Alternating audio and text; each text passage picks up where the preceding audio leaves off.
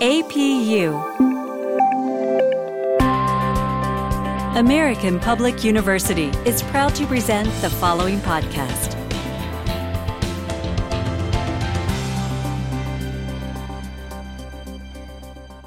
I'm Dr. Ashley Taylor. During this episode, we're going to explore mentorship and its role in organizational development and transformation. So, mentorship is a multifaceted concept. I discovered some of the nuances of the mentor mentee relationship while I was interviewing some of my research subjects during my doctoral program. And their experiences made me want to delve deeper into understanding mentorship relationships and their impact on an organization and the stakeholders within it. I framed the mentorship interaction in the 1970s relational cultural theory, which still rings true today. And there are several key outcomes derived from that mentorship relationship. Some of them are the relationship effect, relational competence, personal and professional learning, growth and development, organizational performance, and there are also non work outcomes. I'm pleased to introduce today's guest, Linda Beach, and she's here to share some of her personal mentoring experiences and current observations. Linda has over 30 years of experience in industry and government, in both small business and Fortune 500 organizations and in academia. She's been actively involved in mentorship programs in all of these areas. Her success as an outstanding mentor has been acknowledged by many, and the academic and career success of many has been credited to her personal mentoring. So, thanks for joining me, Linda. Good morning, Dr. Taylor. First, I'd like to say that your research was excellent on this topic, and I think it brings out a lot of issues. Today, we might discuss a little bit about how current some of those issues are in mentoring employees in all sectors. Sure, we can explore all of that. I'd like to know just to get a little foundation, how you define mentorship, and then we'll explore some of the different types of mentorship that you've been involved in and you've seen in different organizations. Basically, there's many types of mentoring, but we look at it academically from a professional activity perspective. In reality, a lot more goes on in the background. It has to be a trusted relationship, and both parties have to have a commitment and this commitment, I think, is what drives the personal relationship with mentors and mentees. One mistake that I see a lot of times is that organizations will assign a, a person to do on the job training and they call that mentoring programs, and it, it really isn't. The different types then I see as you have this formal organizational mentoring program that is normally present in large organizations and even the military. For example, the Marines has an excellent documented mentoring program. So the formal organizations is basically the organization assigning a mentor or multiple mentors to help the younger or new inexperienced employee kind of progress through the organization. There has been a lot of issues with that. Mainly it's the mentor has not been relieved of any responsibilities. And of course, if they are, that kind of negates any of the benefits of the mentorship. So there's a time issue there as a mentee goes through the program. The other issue is that it is often, often very political in the sense that the mentor that's been assigned has an assigned power structure within the organization and how good or bad that power structure is depends on how good the mentee will really perform in the program. The second type, which I think we're seeing more and more of with the internet generation, is the network mentoring. And this is where you get together with known people and basically with the same interests. And basically, you network and focus on skills, what certification you might need to obtain certain jobs and even job opportunities. It still doesn't get into that personal skills, the soft skills that a mentee needs to have to be successful. And there's also simply the ones that's requested, where an employee will look at a certain person and go, wow, I want to be just like that when I grow up in the, the organization. So an individual might approach someone to be a mentor. And the problems with that, of course, is it possibly could conflict with the employee's line of supervision. It could possibly conflict with other managers. And basically, it doesn't always have meaningful promotional opportunities in an organization. So I see the three types. I have seen the three types the formal organization, the networking from an individual perspective, and the request at once from the individual perspective. And when you've seen those types of interactions take place, has it been clearly defined that this is the type of mentorship that's taking place? Does it really depend on the outcome that's expected? I think in all cases, particularly when you realize that the formal organization of mentoring programs is typically done in large organization, I think you will see it goal oriented based on the organizational goals. So we might see, and we have seen, the lack of personal growth that a mentee could receive from such a program. So, within those programs, what are the key things that you would say creates a good mentorship program? I think it's a trusted relationship, and it's got a mentor has to be trusted. In other words, if you're assigned to a, mentee, you cannot go and tell the higher ups that somebody messed up. And on the other hand, the mentee can't be running around the organization saying this person stinks. I, I got a really bad mentor. So I think it's really the trusted relationship and that both parties have a, a commitment to achieve. I have seen mentees that will reject every single suggestion that a mentor has. And that might be a diversity gap between ages or even cultural backgrounds. So, how do you think the best way to pair the um, mentor and mentee? Do you think that that person should select their own based on their desired outcomes or be assigned? Like, how do you think that the best way to define who's going to be the mentor? I think what I have seen is regardless of what the organization assigns to an individual, they will still look for like personalities to kind of guide them through the workplace and personal challenges that they face. So even though you get a personal mentor in the workforce, what you'll find is that the energetic employee that really wants to succeed and, and prosper will look for like cultural and trusted as well as respected individuals and try to get that personal relationship for mentoring. I think that's important. I also wanted to highlight the point that the mentor really needs to try and ascertain what the mentee needs.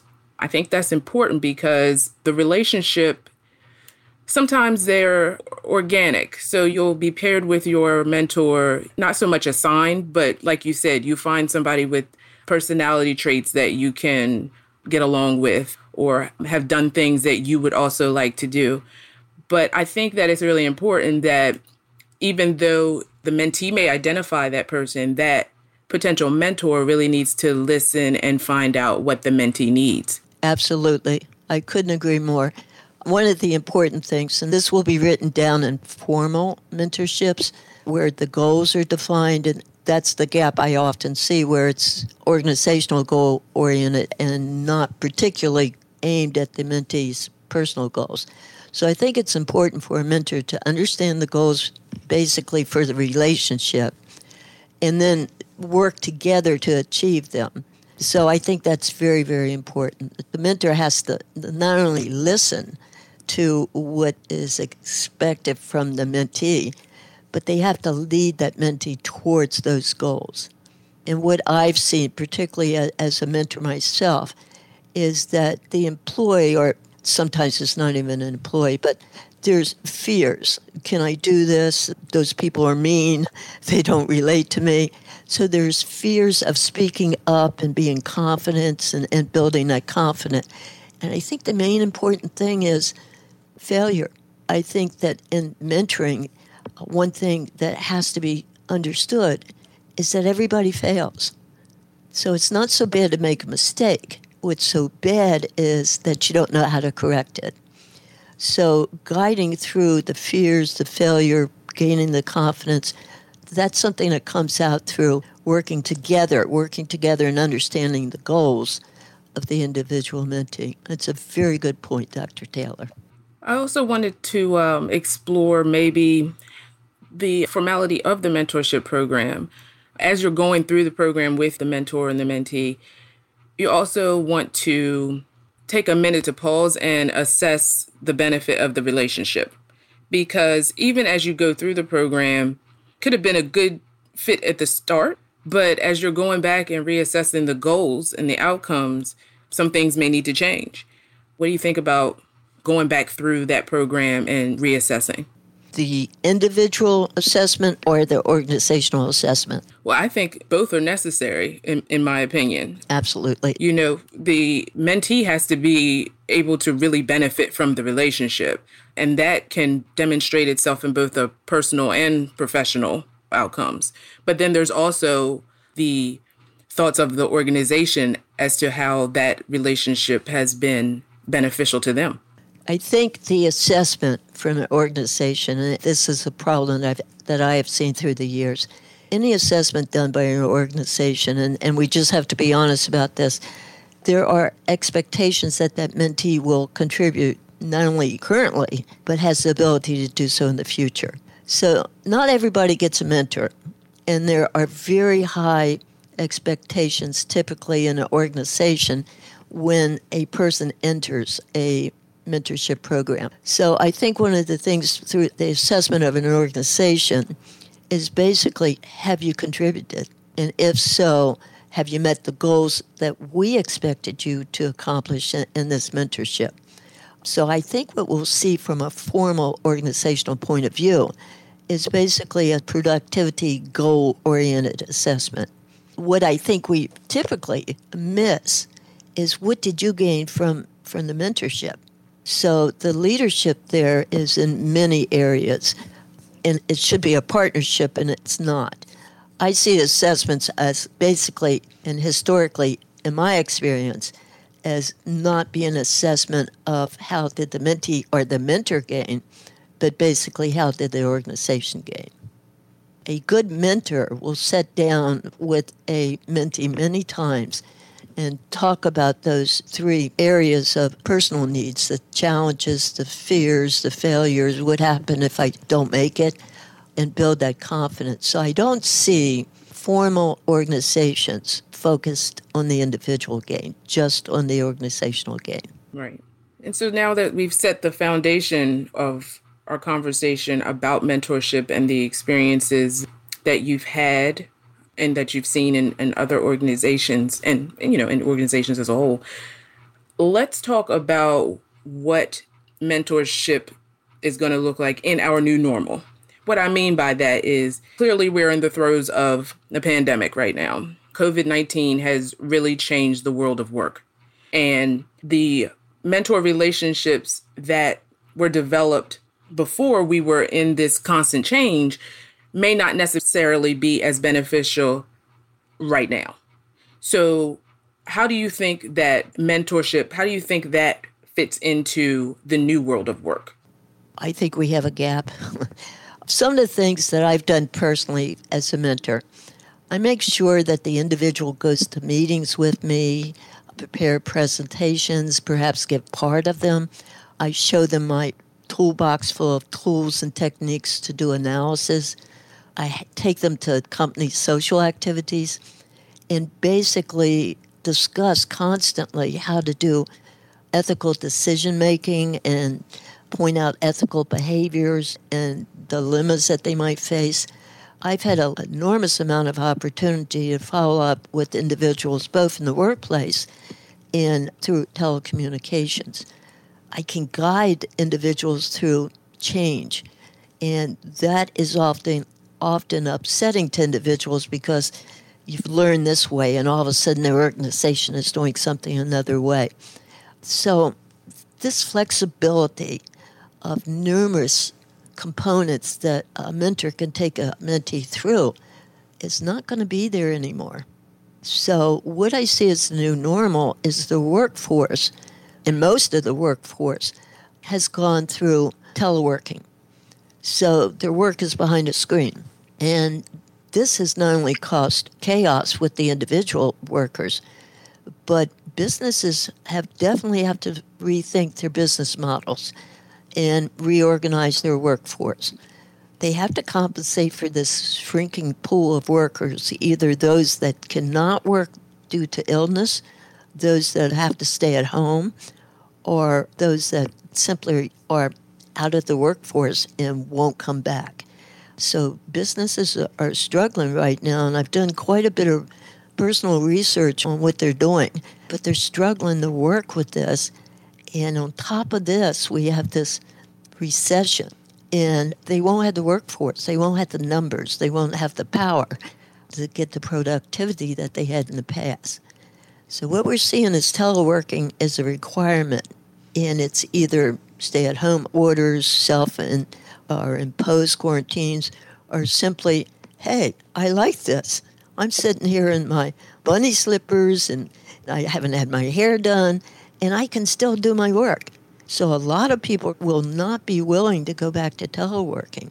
We've seen the supply chains dwindle away and the technology infrastructure is being stressed.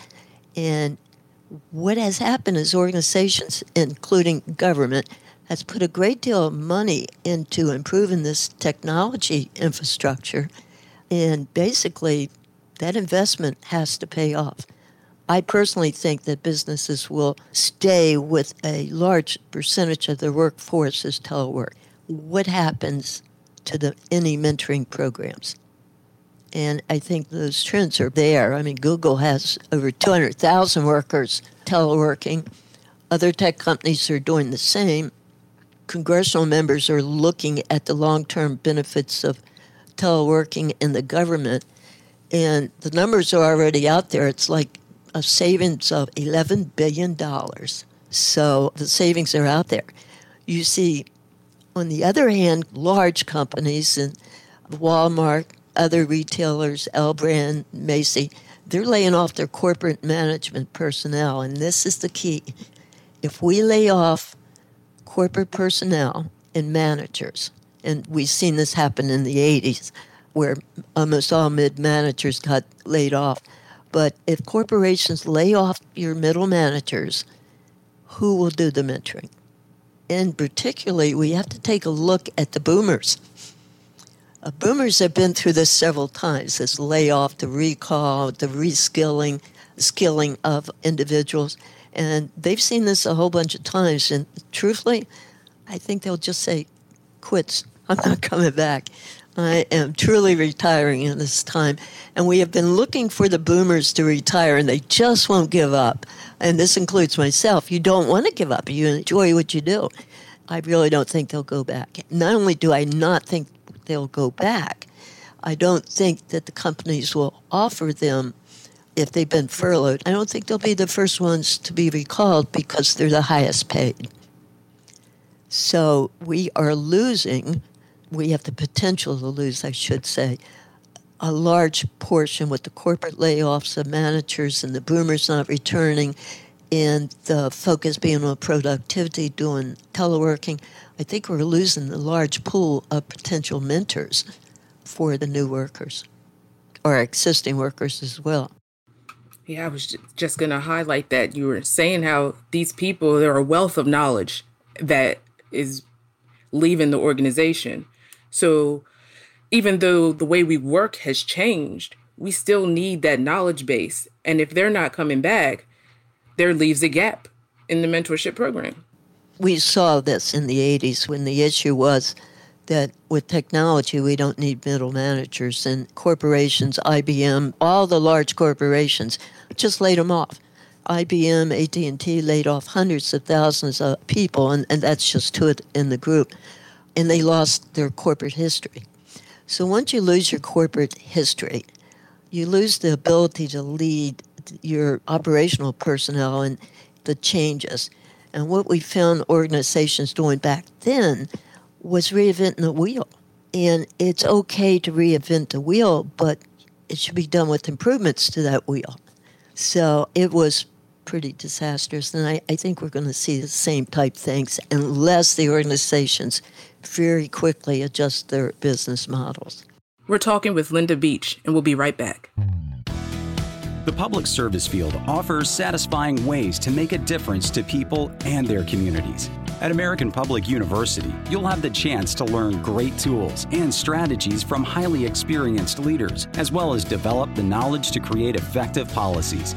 Get the expertise you need to make changes to your community or even the world. Apply now at study at apu.com. And we're back. We're speaking with Linda Beach, and we're covering mentorship and its role in organizational development and transformation. So, with all of these changes, what do you think that means for mentors? For mentors themselves, I think it's going to be the third type that we talked about, where it's requested. I also think that we need to watch and understand that we have a current group of employees that are network savvy, and I think that they will do a lot of the personal networking. I don't think that that will lead them through some of the issues of decision making, ethical behaviors, making decisions strategically, or even what I call posting for posterity. I think what we'll see is mentors that have the ability to lead the individuals through the new norm, teaching empowerment or showing empowerment, letting the mentor know you are an empowered employee, you're teleworking, you don't have the visibility that you might have if you're in the office. You're empowered to make your decisions, how to make those decisions strategically for the organization. So I think understanding empowerment is something that mentors will have to really impress on individuals in the future. The other thing is the branding. We're good at branding on the internet. We're very good at that. Unfortunately, we're not very, sometimes we post for aggravation and frustration and so forth. I think the new mentor has to show that basically you need to clean that up and post for business prosperity because branding is what's going to be very important in the future. I have seen, and I, I suspect that we'll see it. I don't know what degree we will be able to observe it, but I believe that in the past, companies did not bring back these unemployed individuals, the laid off or the furloughed. What they did was bring them back as contract workers. And if this happens, the individual mentors have to understand how that works. So, branding an individual both online, resume wise, and so forth, and networking as well, is something that the mentor has to understand and be able to lead. And I'm not sure current mentors has that ability. So, that's something mentors have to basically look at as well. I think um, the other thing is personal challenges, and this is something that formal mentors haven't really focused on in the past the new normal you talked about involves more than COVID. We've got a bunch of stressed out employees. They're sitting at home, they have to meet productivity goals, they're expected to be online at a certain time. Some of the telework agreements require that you're not a caregiver for children, parents, dogs, pets. So basically, they cannot meet that requirement organizations probably will change that going forward, but basically, uh, employees are stressed out about that. They're worried about their children, parents, their own health, and they're worried about recession. How am I going to pay the bills? How long will I have this job? And putting everything in the correct priority is currently very hard for most people today. So I, I think part of the mentor's responsibility will be um, and this is hard for anybody to give advice on these challenges, but basically motivating the individual mentee away from these personal challenges and how to deal with them. So I think the interaction with the mentor has to be a little bit more than what we've seen in the past. So, with all of the changes, do you think that maybe the mentorship relationships or the necessity of mentorship within the organization kind of gets lost? I do. Because the organization itself may be scrambling and, you know, not giving that focus to developing employees while they're just trying to stay above water. This is an area that academics can help in very much. I do think the mentorship program will have to be redefined if even it's reengaged. But I think the importance is that managers don't know how to manage teleworkers. They don't know how to manage remote groups. We've seen some discussions on this, but we have not seen the tie in with organizational groups to this training of managers in academic programs. By that, I simply mean that a manager cannot just manage for productivity. They have to keep their employees engaged. They have to make sure they're okay. And this is this is something most managers kind of run away from. I don't want to know you. I don't want to know your personal problems. I just want the numbers. So getting away from just focusing on the numbers and basically bringing the groups together to collaborate and also just a checkup. Are you okay? Do you have everything you need? What's your challenges today? And I've seen that implemented in a telework program with a small company where the entire organization, which was very small, had to get together and basically talk about what was going on in their life. What are the babies doing? And at first I thought, I can't do this. It takes too much time. I got to meet these goals. But the priority was really put on the employees' well being by the managers and president as opposed to particularly meeting the numbers. So, do you think that sometimes within the organization, the lines between manager and mentor are not clearly defined? I do. It can be a challenge because you try to lump all of that into one person. And just like you mentioned, the manager may be focused on the outcomes rather than the employee. And it's hard to juggle the two that's business. And we're going to see that. And we have seen that where the, the people teleworking today, if, if you read the literature that's out there, and there's no formal studies except for one that I found, but if you read the literature that's out there now, the praise of teleworking is they're meeting their numbers. They're being productive. They're actually being more productive. And the focus will be on that. The primary goal or primary responsibility, I should say, of a business is to maximize the wealth of the shareholders. And the focus will always be on that bottom line. We can criticize it, we can write essays on it or research it, but the heart of a business is the bottom line. And to reach that bottom line and to continue to remain productive, you got to take care of the people. Yes. And I think we'll also will be struggling, and so will the mentors, with diversity as far as age groups go and some of the other issues. If you're behind a screen, the organization doesn't really know your age. They know your gender, basically, if your name reflects that. Maybe. uh, maybe, exactly. In nationality, you are a worker as opposed to an individual. So, how do we handle things like this?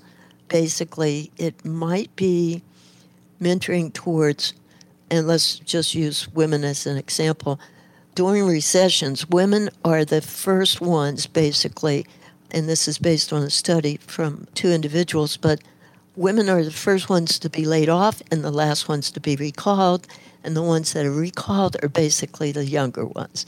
So if we look at this type of official discrimination, and by that I mean you simply can't prove discrimination because there's a guideline that they're applying to the whole organization. But it's there and it cannot easily be identified. Will we even have an issue of discrimination, either for age or gender or nationality, because you're behind the screen? I think that's a possibility if you continue with the online meetings like with Zoom and things like that. And then even that becomes an issue.